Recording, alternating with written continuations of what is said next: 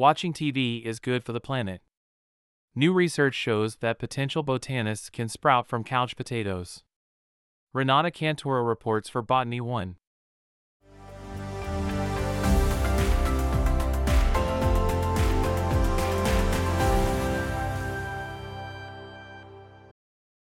Could nature documentaries do any good to help promote plant awareness?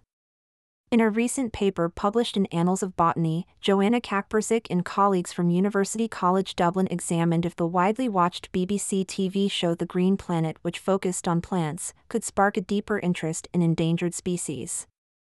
They found that after watching the series, viewers did indeed take to the internet to learn more about the plants featured in the show independently. The BBC broadcast The Green Planet in 2022, with over 5 million UK viewers per episode.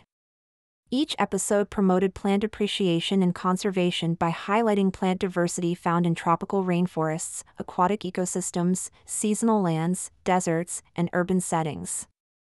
As a result, Kacperczyk and colleagues found The Green Planet to be an excellent starting point to study how popular nature documentaries affect viewers' awareness of plants.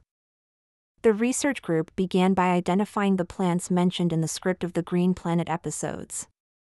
Then, to gather information on users' web interests, they used the Google Trends tool to download data for a period beginning a year before the first episode was released and ending three months after the last episode. Afterwards, they looked into Wikipedia view trends for sites depicting the show's stated flora. Scientists found that 18 out of 64 plant species featured in the Green Planet reached peak popularity in UK Google searches one week after the episode aired.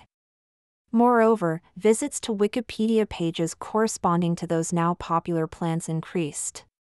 As expected, plants with more screen time were more likely to pique viewers' interest in both Google and Wikipedia. The Rafflesia plant, which has the largest flowers on Earth and a distinctive deathly odor, drew the most attention from the audience. The corpse plant's strong engagement with the Green Planet's audience confirmed that it is an effective ambassador for plant biodiversity and conservation. As demonstrated by Kacperczyk and colleagues, natural history documentaries are potent tools for promoting widespread audience participation, raising awareness of endangered plant species, and designing plant conservation strategies. The article is timely.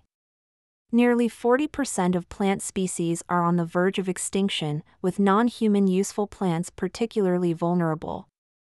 Despite this fact, conservation efforts are typically biased towards mammals and birds.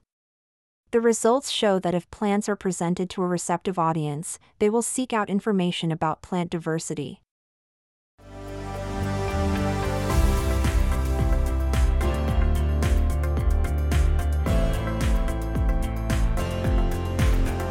That was the audio version of a blog post from Botany One, available at www.botany.one. Botany One is the weblog of the Annals of Botany Company, a charity set up to promote the study of plants.